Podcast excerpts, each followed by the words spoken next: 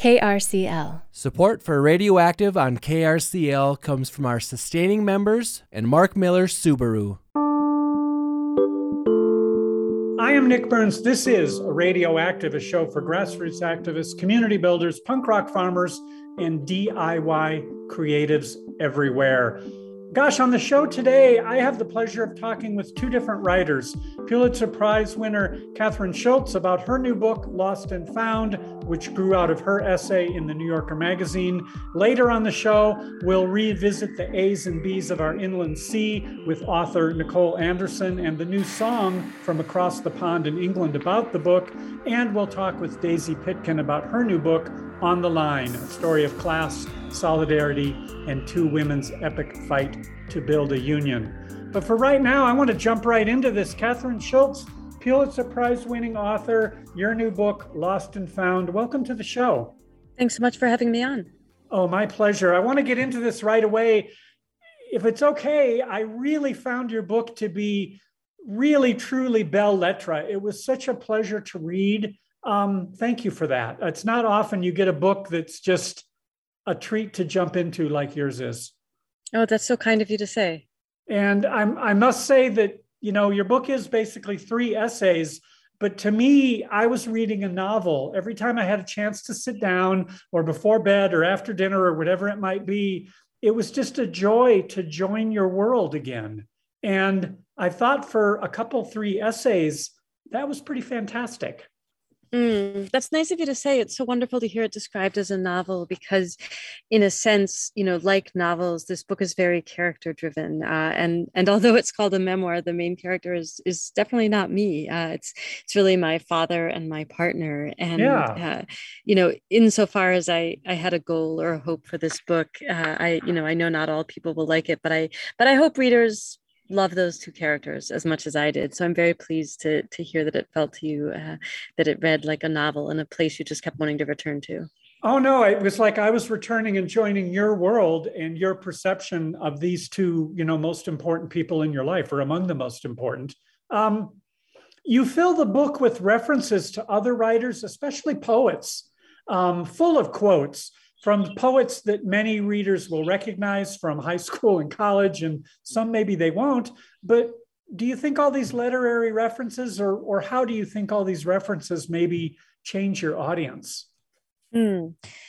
Well, I I don't know. I mean, I know that uh, you're right. There's quite a lot of poetry in the book. In fact, in some ways, I think of it as kind of a covert poetry anthology. and I guess to me, you know, I I am writing primarily uh, about love and grief, which uh, I'm not the first person to do that. uh, it, those are topics that have been much written about, uh, and in some cases uh, by, by far greater writers than I could ever hope to be. And I really do admire the way that poetry is capable of compressing these grand experiences and grand emotions into uh, these incredibly compact, kind of jolting bits of of uh, of language and and emotion that really stays with you. And so, it seemed foolish for me not to not not to borrow what I couldn't figure out how to yeah. say better. And I hope for readers that um, for those who know some of these poets and other authors, I hope it's a joy to re-encounter them. And for those who don't, I, I, hope at least some of them think, you know, oh gosh, I've always meant to be, you know, the works of James Baldwin, or oh, I've never heard of this poet Szymborska. I'll, I'll, I'll go look her up and see if I like anything else by her. So I hope that, you know, I, I love books that lead me to other books, and I hope that this book does that for at least some readers as well. Oh, I'm sure it will. So Lost and Found. I, I, if it's okay, I want to get into the second half of your book first, the Found essay. Um, I'm very curious. Like I said, it was a joy to join your world. But then when I meet your wife, it's with this letter initial C and not the full name. Yeah, that's right. Uh, and to be clear, that's not that that decision was not because I wanted to keep her identity secret uh, or, or, I was trying to tease anyone. Um, her identity isn't secret at all. First of all, yeah. I, I, say her full name in the acknowledgments. And yeah. second of all, she's a, a, public figure in her own right. Uh, she's Casey Cep, a fellow New Yorker staff writer and, and author of a, a tremendous and tremendously acclaimed uh, book about Harper Lee called Furious Hours. Uh, so I wasn't um, as I said, I wasn't trying to to create an air of mystery around it. Okay. Um, that decision came about, uh, I guess, for two reasons. The first is that so I love that we're talking about the found section first uh, because I actually wrote it first. the very Okay. first scene of the book I ever wrote was the scene where my partner and I met for the first time, uh, and I Oh. started there uh, because I knew it would be really fun to write, and I was excited to write it, and it was really fun to write. And and when I first did it, I didn't use any name at all. I just used pronouns, you know, she and her, which felt incredibly true to the experience of falling in love, right? I mean, in that moment when you meet someone and, and it's the someone, there's kind of no one else in the world. Like you don't need to indicate them in any other way because because they're all you're thinking about. And and of course that's who you're talking about. It's who you're always talking about and thinking about. So it it, it felt exactly right. But then of course after you know five or six or seven paragraphs, um, it's it's just grammatically completely unsustainable to only use pronouns you know? You, the, your poor reader is like is are you talking about this woman you just met or are you talking Ugh. about your mom or the house cat or you know you, you, you just can't sustain it. So i realized i couldn't do that and and that's what led me to using this initial c uh, instead. Um, which I think was partly a nod to the fact that uh, my partner is a more private person than I am, and Okay. uh, you know everything everything in the book is a is a full and, and an honest accounting of whatever it is that I'm writing about. But of course, neither my book nor any other memoir is a uh, is a complete account of anyone's life, and certainly not this book, which is really only partly a memoir, right? And partly is trying to explore these much larger ideas about loss and discovery and, and, kind of selectively using these crucial moments from my life to do so. So, you know, in some ways it was just a nod to the to the inner workings of memoir, you know, a way of Hmm. saying, yes, you know, you get you get this this part of this person, the part the part that kind of comes up front, but but she gets to keep all the rest and and I Hmm. get to keep all the rest. Oh, interesting. Thank you. Speaking of speaking of you talking about C, and again, you're both staff writers at the New Yorker. This is no big secret or anything, but but I was very intrigued. You have you had, I should say, this upper middle class, northern, suburban, secular Jewish upbringing. Uh, you mentioned that in your Shaker Heights school, Shaker Heights rather school, your friends, parents, doctors, lawyers, and so on. But your wife's upbringing is, you know, Eastern Shore, Southern, conservative rural 4-H Christian. And typically, to me, that kind of those kinds of cultural and economic differences really create some of the hardest relationship issues. But for you to, man, you just blow past that. It's amazing. Do you have advice for other people? um, well, I tend to be cautious about giving advice. I mean, my main advice oh. about love is uh, is is you know pick the right person and and everything everything else will work itself out which of course is not that practical as advice goes. Um, but you know I, I i share your instinct right? You know when casey and i met i also thought that the the these these enormous differences between us specifically the difference of class background and and to a lesser extent religious background but chiefly the class background Hmm. i really thought um, might be difficult and and prickly and, and kind of raise ongoing issues. And as it turns out it really did not which isn't to say that you know there aren't other differences and issues between us. There are as with every couple and i, I try to write very forthrightly about that in the book. Yeah. but for me at least i have found uh, that the differences between us those kinds of differences far from being obstacles have been unbelievably rewarding. You know I, I i feel like i got an extra set of eyes on the world Hmm. and and therefore the world became bigger and more interesting to me. There's no question that we see things differently and react to things differently on the basis of our very different uh, class backgrounds. And you know I, I sometimes feel that my partner has a kind of x-ray vision for the workings of power and money in the world in a way that I don't, and an X-ray vision for injustice and uh, uh, and economic duress, and a very deep and instinctive response to those things uh, in a way that I like to think I have, because I like to think of myself as a compassionate person who who cares about others and wants to make the world a a more just an, equitable and compassionate place. Uh, but but there's no question she sees all this far more clearly than I do, as one does, right? I mean, one of the one of the effects of growing up in, in the upper middle class uh, is is you get to um, ignore all this stuff, right? It gets to be invisible unto you if you want it to be, because it doesn't affect your material life, right?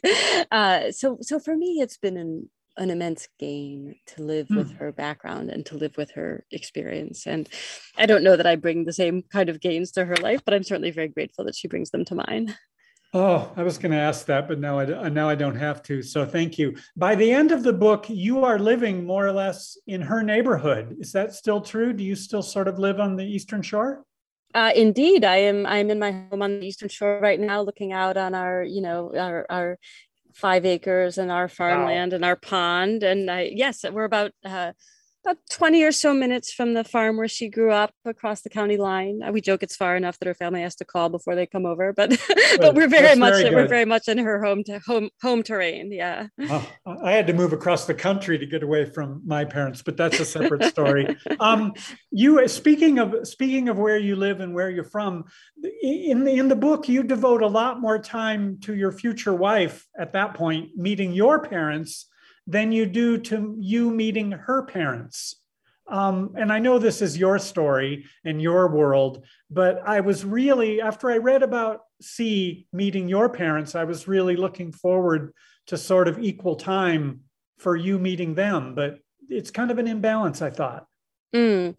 Well, first of all, very sorry to to disappoint you in that oh, respect. No. Um, but you know, I guess uh, I guess I, th- I have two thoughts about that, and one is it made sense, I think, to dwell on the scene where my parents, but specifically my father and my partner meet, uh, because they yeah. are the two main characters of this book. And because this book is to a considerable extent not only about losing my father and finding my partner, but about the fact that I did those things in very quick succession. You know, I'm grateful to this day that I could write that scene because I could write that scene because they did have the chance to meet mm. and they they very very easily could have not had that you know my my father did not live long after uh, after that introduction. So it felt it felt crucial to me to the um, to the structure and to the intellectual and emotional core of the book that that we we experience that moment. Um, but also of course you know without i don't want to give much away most of this book does not operate on the basis of suspense but a little bit of it does and um, of course actually uh, casey's father plays as significant a role in the book as my own father does uh, yes, just just yes. in a somewhat different way that didn't really require dwelling on the moment uh, when when i first met her parents yeah. no it's very good and and speaking of sort of the tenets of narrative fiction, you did have me on pins and needles, wondering is she ever going to get to meet your dad? Did, did they get to meet before he passed away? And uh, I actually that kind of became a page turner. Um, the found that you described, the love that you have found, um, is wrapped up in the story of this little boy and a meteorite.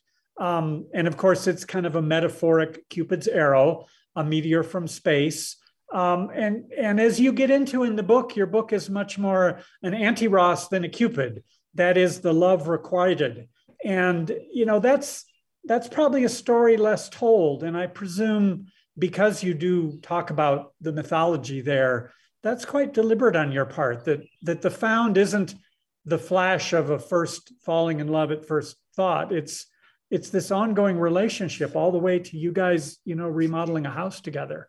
Mm, yeah, I mean, I I feel very fortunate because my love story is both. It actually is a story of falling in love at yeah. first sight, uh, and and yet, as you as you note, it is uh, it extends well beyond that, and that was certainly very deliberate. I am extremely interested in requited love. I'm interested in happy relationships and in happy families, and these are subjects that are conventionally um, dismissed as uninteresting or or simply overlooked i think especially in modern memoir which tends to dwell in trauma or dysfunction. And i, I don't say that dismissively. I um, i think it's a wonderful thing that there is space in our hearts and our and our bookshelves uh, for a kind of transparency about difficult experiences. And i think those kinds of memoirs are incredibly valuable. Um, but to my great good fortune, that that wasn't uh, my story to tell. Mm. Uh, the story I have to tell is a story about happy families and about enduring love. And of course, the reality about happy families and enduring love is that um, they are not spared the basic terms of our existence and the basic terms of our existence is that that all that we have we will lose which is mm. which is not a very happy thought you know and not a very easy one to live with uh, but it's but it's very interesting to me to kind of hold those two things in conjunction this this experience of happiness and, and what makes it and, and and how we get there you know and yeah. and and what a good life looks like and how we reconcile it with the inevitability of, of suffering and pain and loss well it's like your book it's like your book begins when most of those rom-com movies end right um, mm. you take it from there and of course i have to mention that andy borowitz in his jacket blurb calls lost and found quote daring a, mem- a daring colon i should say daring a memoir by a happy person end quote um, i really quite like that especially after i got done reading the book so thank you for including that um, oh, I was very grateful to him. I think that's oh. that's an accurate reading of the book. You know, yeah. it is ultimately, although part of it is, of course, a, a, a, memoir about grief. I think it is ultimately very much a, a book about joy, really, and gratitude. Oh, oh yeah, even in even in losing your father, you know, the first part of the book, Lost. Um, it's very rich. It's very multi-layered. Uh, it's I found it funny in spots. I hope that's okay to say.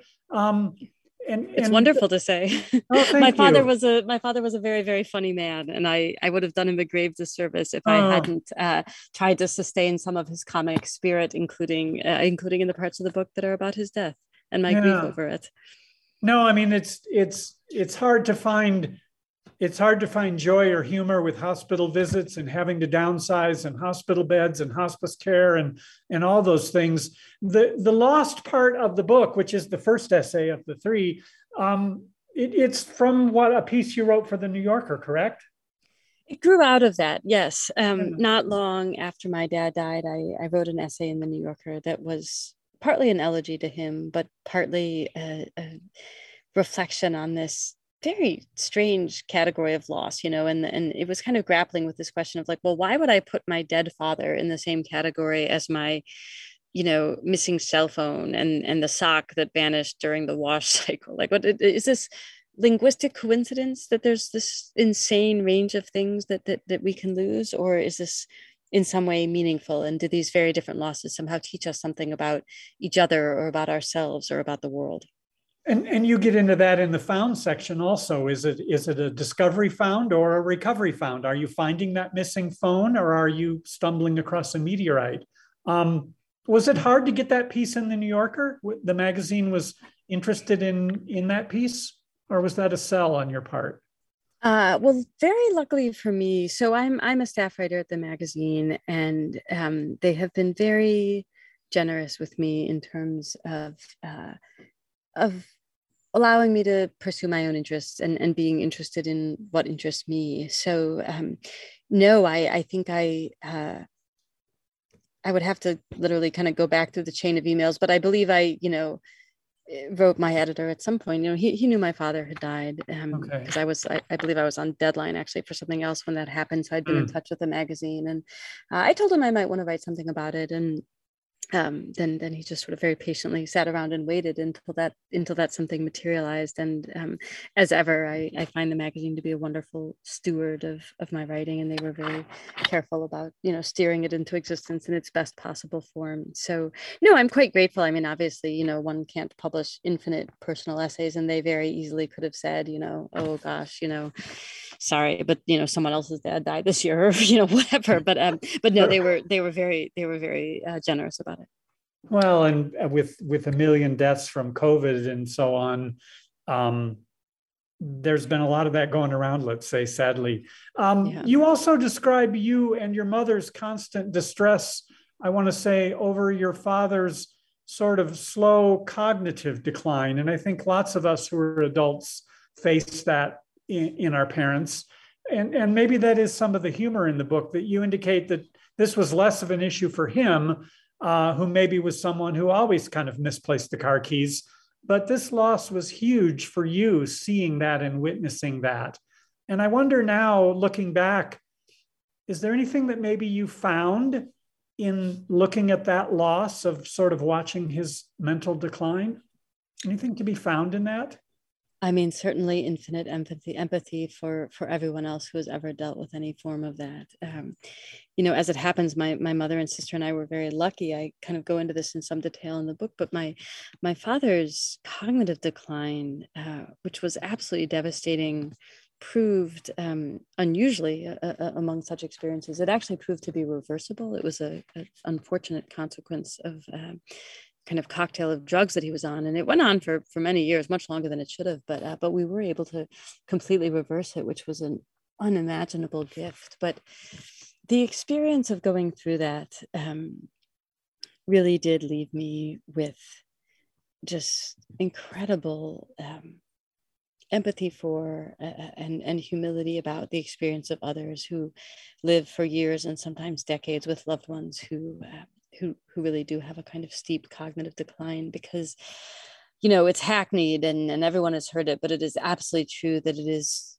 i think worse than than almost anything. You know physical suffering is suffering is terrible to bear witness to. It's it's really awful. Um, but quite fortunately we live in an era where very often it, it's treatable you know or at least the edge of, of, of that suffering can be can be softened. And it simply isn't true of cognitive decline. We have not found a way to successfully intervene on it, and it is just devastating uh, for, for, for the loved ones of, of whoever it is whose mind is starting to go in those ways. And it can just go on and on and on and on. And, um, you know, it really does raise very profound questions about what a what a life should look like you know and under what circumstances we sustain it and what what it is we're supposed to do when that ceases to to be mm. the case you know when when when a loved one ceases to seem in any way shape or form like themselves or in any way shape or form happy and um yes i i think truly the main thing i i discovered um, other than a real skepticism about uh, certain prescription drugs and some real concerns about how they're used, uh, I, I discovered just enormous compassion for people going through similar situations and it's so it's so not linear for many folks you know their their mom or dad or grandpa or grandpa is fine one day totally sort of with it in the world and then the next day they don't know who you are and it's it can be very difficult. Um, lost and found the title of your book of course that's you know usually the name of a box behind of the counter at the library maybe full of sunglasses or as you were joking a phone or two or a wallet. For you how did the loss impact the found? Did the loss sort of change how the found unfolded for you? Well, I mean, no question that, that that it did in the sense that, you know, I I can very readily imagine the future in which my father was still with us, you know, uh, and I of course wish I were living that future. You know, my partner and yeah. I now have this beautiful baby daughter, and I, I would give everything, anything for um, her to have gotten to know my father and for my father to have gotten to meet her, you know, literally even once. Uh, so of course, you know, I'm, I'm very mindful that there's a universe in which I fell in love and I got to just keep kind of reveling in that. And, and my dad was there giving a toast at our wedding and, and my dad was there after our daughter was born. Um, and, you know, as it happens, that is not how things transpired. Uh, yeah. And, and, and, you know, one plays the hand that one is dealt. And in this case, I think that um, as much as it was a terrible loss to not have my father in my life, it was such a gift to have my partner when he was dying and, and to have her at my side when I was grieving him um, and, and to feel that there was a kind of continuity there, you know, in some sense, I, there I was, you know, I, I had just lost this absolute foundation of my family of origin and, and yet at the same time i i was making a family of my own and my dad was there for the kind of torch passing as it were and i'm i'm just so grateful for that. Yeah i mean grateful is a very good word um, so thank you for that. Uh, only a couple of minutes left so um, the final essay of course is and and i think we've discussed what that and is at least in your life. Um, you proposed in the middle of a home remodel. That seems pretty pretty bold to me. Um, and again, as you just alluded to at your wedding, there is that loss. Your dad is not at, your father's not at the wedding, but yet there's this thunderstorm. And could you have planned that any better? I mean, it just freaking amazing. no, I absolutely couldn't. And I, I often think about how, right? I mean, that that's life, right? Like my wedding day was the most perfect, sunny, balmy, blue, beautiful May afternoon you could ever hope to have, and truly the the, the kind of wedding day you dream of getting married on. And um, and then you know sometime around 10 or 11 o'clock that night when when everyone was on the dance floor this unbelievable electrical storm blew in. It was actually uh, meant to be a tornado. Everyone's phones went off with these mm. very alarming tornado warning, warnings, but we didn't get the tornado, but we got one of the most epic storms I've ever witnessed in my life. And right, how appropriate. You know, life is sometimes sunny and gorgeous, and sometimes it's a tornado. And you know, you're you're getting married, and you're as joyful as you've ever been, uh, and and yet your father is still dead. You know, and, yeah. and not there. And that is the nature of grown up life, we are always contending with more than one experience at once and more than one emotion at once. At the same time, no less. So, very good. Last question, Kathryn Schulz. What are you working on now? Well, for now, I'm just really enjoying uh, ushering this book into the hands of readers and getting to meet some of those readers and getting to keep talking about it. And uh, it's it's it's a real pleasure after a lot of years of working on it in solitude to uh, see it out in the world and be out in the world with it. Well, best wishes to you and your wife. You both work and write staff writers at the New Yorker. Congratulations for that. If folks haven't put it together yet, Kathryn Schulz is the Pulitzer Prize winning piece from the New Yorker from a few years back now about the Pacific Northwest and the humongous earthquake and the fault line off the coast there. But for now, the book is Lost and Found. Fantastic, joyful read, at least to me. It was a pleasure to pleasure to get to meet you for a couple hundred pages. So thank you very much. Thank you for reading it and for the kind words about it. Oh, my pleasure, Kathryn Schulz. Best wishes. Thank you for taking time to join us on Radioactive. My pleasure. Take care. As we roll into break here on Radioactive this evening, we want to take a moment and revisit the children's book that we discussed a few shows back, The A's and B's of Our Inland Sea. And, of, and also, we want to feature a new song based on the book, all the way from England. So the lake might be drying up, but the word is spreading wider and wider. So, author Nicole Anderson, welcome back to Radioactive. Thank you so much for having us back, Nick. Oh, my pleasure. And from all the way across the pond, Emma Gale. Hi, Nick. Nice to meet you. Oh, thank you for doing this. This is pretty exciting. Um, as I mentioned, the Great Salt Lake is kind of drying up, but the word is going wider and wider. The New York Times had an article just yesterday or the day before about the ecological disaster that is the lake. Even our elected officials are paying attention. But Emma, tell me about this collaboration and how this got going with Nicole Anderson, the author. Um, so I met a mutual friend when I was working um, in a small island in the middle of the Atlantic, um, and um, his favourite place actually happened to be the Salt Lake. So I remember him talking to me at the time. We left there, we came back, um, and you know when lockdown happened etc etc and i'd written written a couple of songs that i'd released. Um, and, and through the songs that i released i got in, I, we linked up with nicole. Um, and my very first song um, was was kind of it had an environmental kind of slant because it was about lockdown and it was about how we um, had you know that we didn't need the things that we didn't need anymore. So that kind of pick you know nicole picked up on that um, and so that was when she asked me to um, do the song for for her book that she was releasing. Sometimes collaborations go really well, and sometimes it's kind of a train wreck and people fight. Um, can I fairly ask Nicole that this was smooth?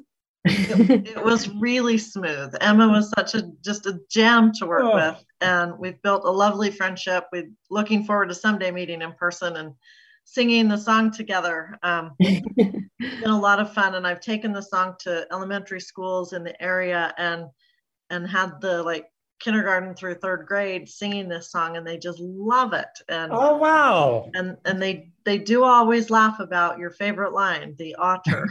Yes not many otters. That is my favorite line yes. Oh.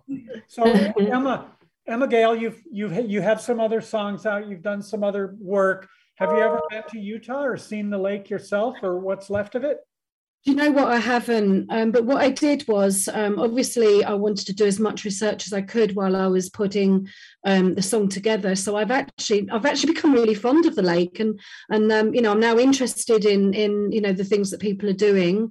Um, it is somewhere I definitely want to go to one day, and I really do hope that that we can get over to see it. Um, especially you know with the news that it is is drying up, and you know so I do want to see it. Um, and actually you know spread the word a bit because i think you know i think we we we kind of think that these things are so you know they're across the other side of the world they don't affect us. But actually if it does dry up it will have a massive impact on us all over the world. Um, so i think it is really important that that you kind of you know we're, we're aware of that as well.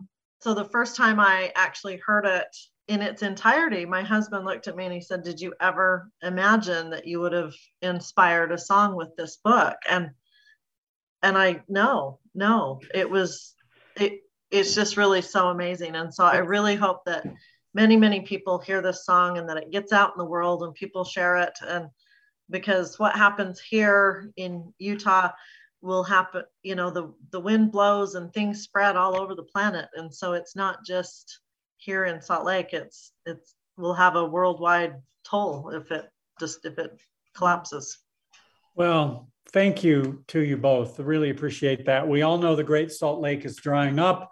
Utah faces, based on the New York Times headline, environmental nuclear bomb.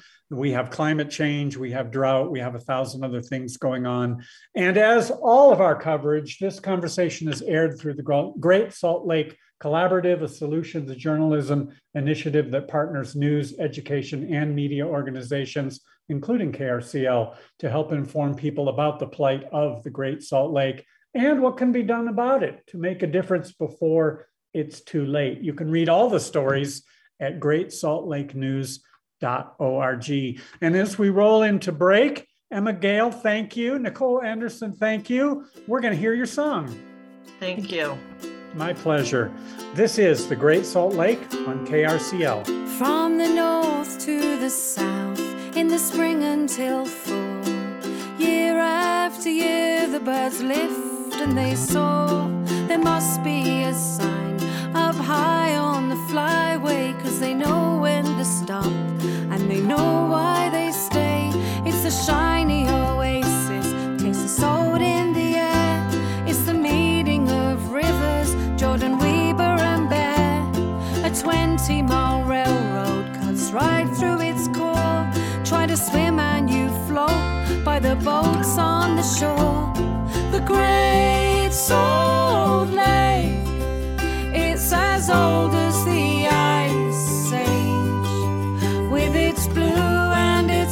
salty waters.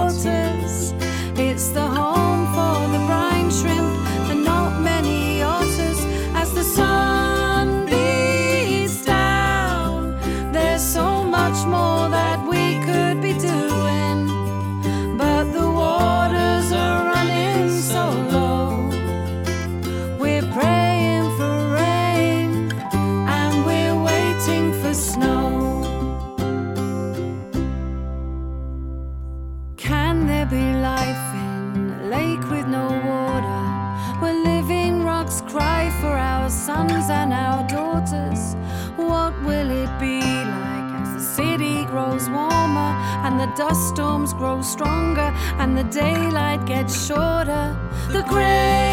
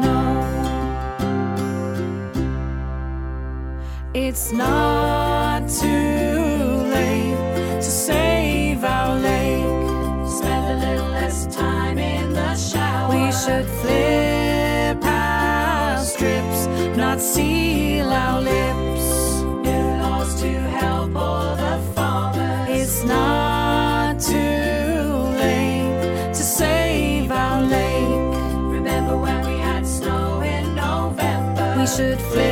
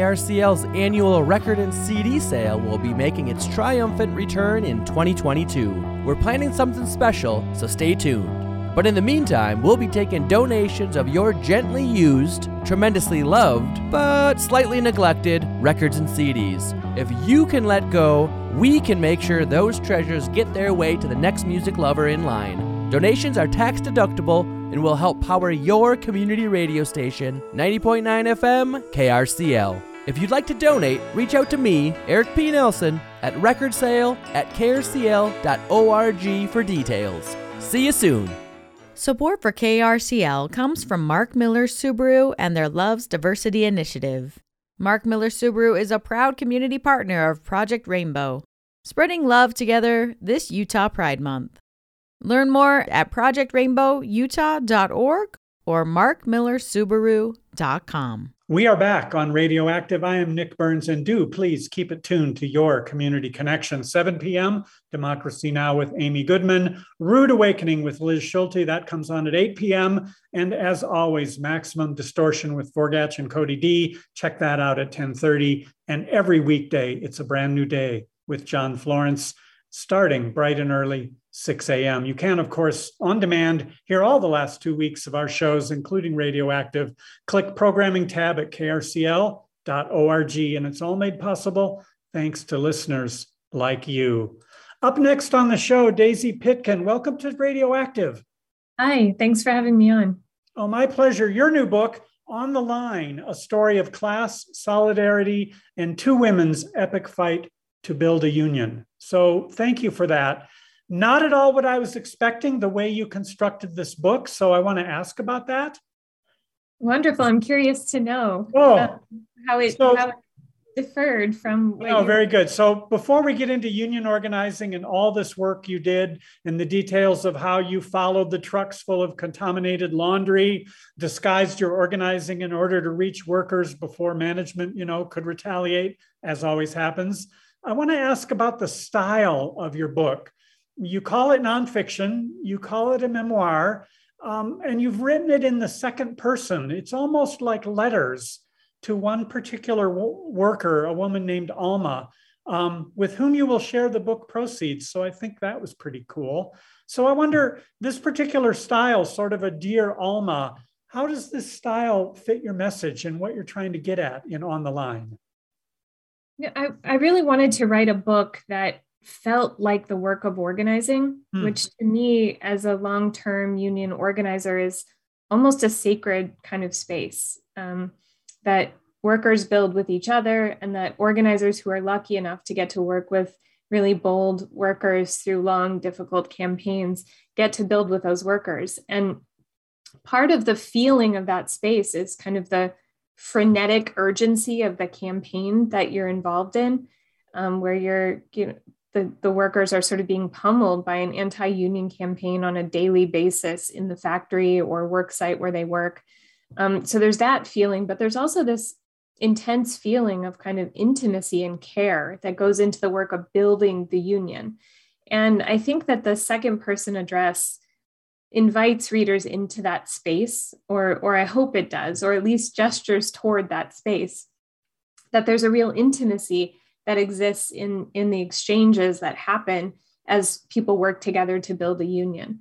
um, I was hoping that readers would sort of understand that intimacy a little bit through that second person.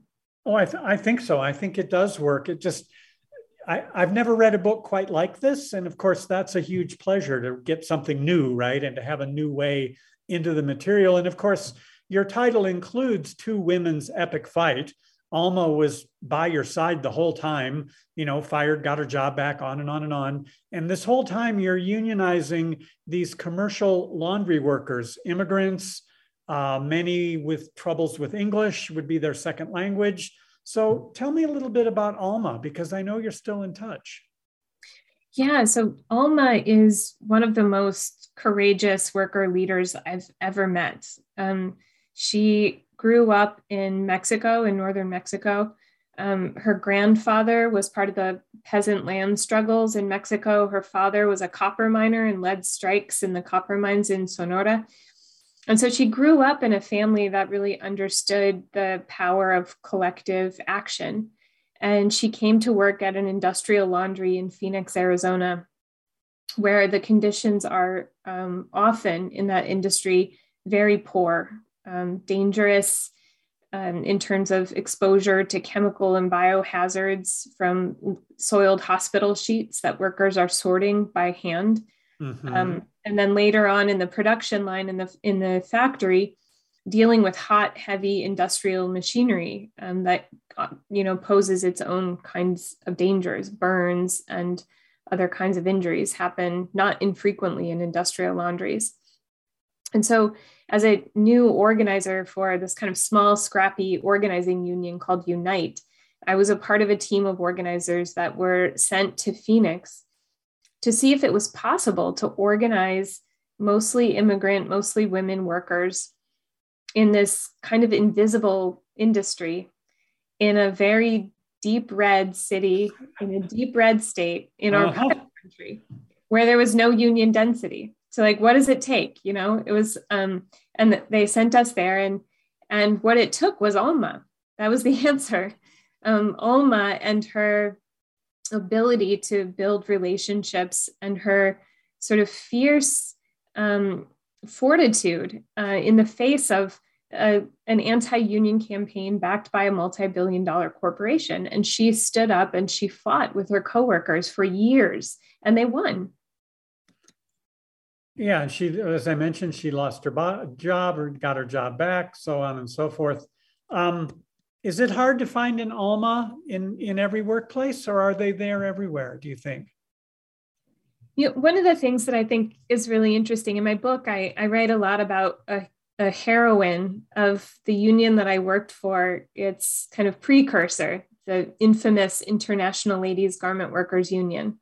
Mm-hmm. And I mm-hmm. write about a young woman named Clara Lemlich who led shirtwaist workers in New York City into a massive strike of 20,000 uh, workers who were mostly young women, also immigrants, about a century before this campaigning was happening at Alma's factory and other fact- industrial laundry factories in Phoenix. And, you know, I think that part of writing the history that I write in the book and the portrait that I write of Clara Lemlich is to suggest that there's something funny about finding one among many um, of these courageous workplace leaders and writing a portrait of them that lionizes them. Though Clara Lemlich was an incredible person and union leader and organizer, I think that there are many of them. Anytime a union is won in this country, it's because there's a courageous worker leader or many of them or a committee of them, right? So there are there's no one quite like Alma. I would never say that because she's such an incredible human, as I hope people will learn from from reading my book. Oh, but totally. there are courageous worker leaders. Every time there's a union victory, there's at least one amazingly courageous worker leader in that place. Aren't you one of those? I mean, like you just said, you go to Phoenix to this bright red state and you're organizing these immigrant women who are full of fear and I mean, I'd have to throw you on that pile too, frankly. I, I think in my book, I purposefully complicate that notion because mm-hmm. I, um, you know, as a staff organizer for the union, I would I was risking nothing. There are workers who are risking their livelihoods at a job that they have to work in order to live. You know, people don't go to work at industrial laundries unless they really have to. So these are people risking jobs that they absolutely need to keep in order to live so that they can stand up and try to improve conditions, not just for themselves, but for their coworkers and for industrial laundry workers across the country. As a staff organizer, I risked nothing. I was getting paid to help lead them through a fight. And I think that's a it's a complicated dynamic that often goes uninterrogated in organizing work. And I wanted to, to put it on the page and invite people, both in the labor movement and also hopefully readers who might not otherwise find their way to a book about labor, to yeah. think about the complicated dynamics at play in the fabric of a union as it gets built. Yeah, good point. I mean, you probably risk physical health. There's the risk of being beat up because you're following people around and whatnot. But you do raise a good point in the book that you know you have a union job yourself. Is this part of the distinction you think that you make between what you call bread and butter unionism and business unionism? I thought that was an interesting distinction in your book. I think of bread and butter unionism and business unionism as sort of broad patterns in the history of the labor movement. And I think there's a really important, um, another important pattern that I try to indicate in my book and that I've been thinking a lot about even since its publication, because I've been lucky enough to be in conversation with really curious readers who are also interested in the same ideas that I am. Um, and that is this idea of the kinds of campaigns that unions tended to run in the early 2000s and probably the 10 years after that, which happened to be very staff heavy campaigns where they would send mm-hmm. teams of organizers in. A target had been identified, and we were going to try to organize that for good reasons. Often the targets were identified because we needed to build density in a certain industry in order to raise the floor nationally, right? Um, so we would choose certain targets and send a team of skilled organizers in and try to organize that workplace. And that model, that sort of staff heavy, top down model, relies a lot on the expertise that exists in the union to be able to win a union fight. Mm-hmm. And during the course of those campaigns, in my experience, not very much thought goes into the union that's being constructed through the fight what, is, what shape does it take? What relationship do the workers have with each other? What are they building that they get then get to sort of own and control and be a vibrant part of as it moves forward into the future? We're so focused on winning the campaign that we're not focused on what it is that we're building, right? Um, and I find now as an organizer today, who, you know, I had to leave the labor movement for a while because I did get very sick and burned out. And I'm back mm-hmm. in the labor movement now. And the campaigns that I'm working on are taking a different kind of shape. There's a groundswell of organizing happening across the country at this moment. And a lot of it is very worker driven. It's it's driven from energy and momentum from the ground up and the campaigns are not nearly as staff heavy as they perhaps were 20 years ago. And so Very the different. union building that's happening is a lot more uh, sort of thoughtful and intentional because the workers are thinking about the union that they want to build as they move forward with their campaigns to win their union, right? Yeah. Um, there's sort of an interesting difference there that I've been thinking through a lot lately. No, and I, that's good. You're actually a step ahead of me because I wanted to ask about that distinction between sort of the union of old and the union of new. You know, I can think of that. Uh, I think it's Harvey Keitel and Richard Pryor movie from the 1970s, Blue Collar, where the union is sort of just as oppressive as the car plant. Um, it's a very different take. But for here and now, you, in the book, you do well cover this history that you just mentioned the strikes from 100 years ago among female shirtwaist workers. You talked about Taft Hartley Act of 47, which of course Truman vetoed. Congress passed it over him. Uh, Truman said it would kill unions. I'd argue Truman was probably right. Uh, you cover Reagan and the air traffic controllers completely busting that union. And now we see Starbucks, including right here in Utah, we have Starbucks voting to unionize. Um, you have Christopher Smalls, Chris Smalls with Amazon. It's just very different. Um, so, how's your work different? And if you wrote a new book about what you're doing today, would it still be in that kind of second person? Do you think? I, you know, I, I get, I'm really fortunate in that I get to work on the Starbucks campaign um, at this moment. Um, and it is a, the campaign is very different from any campaign I've ever worked on because it's led by workers who are organizing themselves and each other. And the staff organizers who work on the campaign, the few of us who there are uh, um, nationally on the campaign, really our role is to help build structure so that the workers can talk to each other um, because they're doing the work of organizing themselves. So we have to sort of take the skill and expertise and experience that we have, democratize it as quickly as possible, and then get out of the way. That's my whole job as an organizer on this campaign. Um, and I think it's really remarkable. So, in that way, the I, think that a book will be written about this campaign. I don't think that I will write it. You okay? I think that a work, you know, one of the worker leaders will someday down the road write a really beautiful, compelling narrative about this campaign, and they will have their own Alma um, because they do. Those are the relationships that they have with themselves that they're forging, not just in their own stores or in their own cities, but really across the country now. I mean, we have worker leaders in Boston who are talking to worker leaders in Nashville and talking to worker leaders in, in Seattle and all over the Pacific Northwest and in Fort Lauderdale and in Utah. And, you know, people are really starting to organize themselves into these national kind of working committees and taking on the work of the campaign and running with it. It's a beautiful thing to see yeah maybe unions do need to be something new because it isn't you know 1935 at the in flint michigan anymore um, near where i grew up. So that's kind of my history.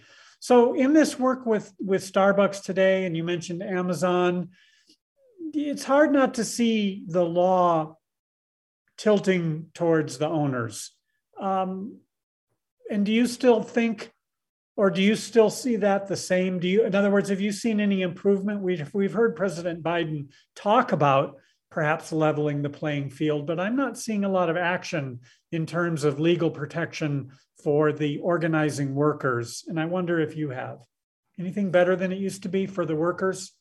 You know, it's nice to have a president who says um, that people ought to have the right to join unions. Um, it's nice that there's a labor board that on a federal level is sort of fully all of its positions have been seated. Um, those are steps in the right direction. But you're right that labor law in this country is absolutely broken. It's broken. And there are loopholes in it so wide that companies just drive buses through them. You know buses driven by multi dollar union, union avoidance law firms like Littler Mendelson, you oh. know. Um, so the law is um, it's broken, and that's why it's part of why we're seeing this new kind of organizing. I think workers realize, and sector after sector, we're not just talking about retail, we're talking about librarians and museum workers and Amazon workers and miners in Alabama and college and students, workers, yeah. I mean, college students, sector after sector, region after region in the country, workers are taking action together because they know that they have to take collective action in order to win because the law does not protect their right to organize at this point. I mean, if companies violate the law the way Starbucks is, and I know this one from you know my work on the campaign workers have had to file over 180 unfair labor practice charges in the last year on the campaign. The labor board has investigated many dozens of those, grouped dozens of them together, and has filed 10 major complaints against the company where they're actually bringing suit against Starbucks. But it all takes a very long time. And in the meantime, workers on the ground see the company breaking the law day after day after day, and there's nothing they can do to make it stop. And all of it sends a sort of chilling effect through the store. Mm-hmm. Workers have to work very hard to keep each other together and strong and stand up anyway in the face of this illegal union busting. And often in this country, what happens if an employer breaks the law knowingly, they break the law, and it goes through the whole NLRB process where a worker files a charge, the labor board investigates it, finds it meritorious, brings them to trial, and then a judge does decide that in fact what they did was illegal. What the company has to do more often than not is put up a posting in the worksite saying, We broke the law and we'll try not to do it again. Uh-huh. That's it. Why would you not break the law if you were exactly. a company trying to bust a union? It incentivizes it actively. Yeah, not um, to mention the years and years and years of litigation to even get to the point of the poster and the other further 15 years of actually negotiating a contract. But but I know we're going to run out of time here and I have one more question I want to ask you about the book. So thank you for your work with Amazon um, and and specifically Starbucks today because it is a brand new world I think, for organizers. Uh, and that's fantastic. But your book, again, second person addressed to Alma. Um, and when you when you mentioned to her that your book has these lengthy passages about moths, about the life cycle of moths, and your dreams about moths and the science of moths. When you mentioned this to Alma, she replied, Dios mío, por qué? You know, oh my God, why?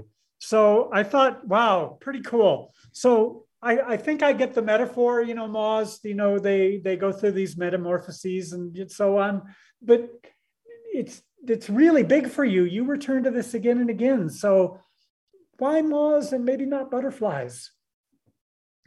You know, moths were a very it, it started not really as a metaphor or as a a writing element in a narrative at all. It started in a very real way, and that is that there was a weird um, infestation of miller moths that was happening around Phoenix at the time when we launched the campaign in Alma's factory.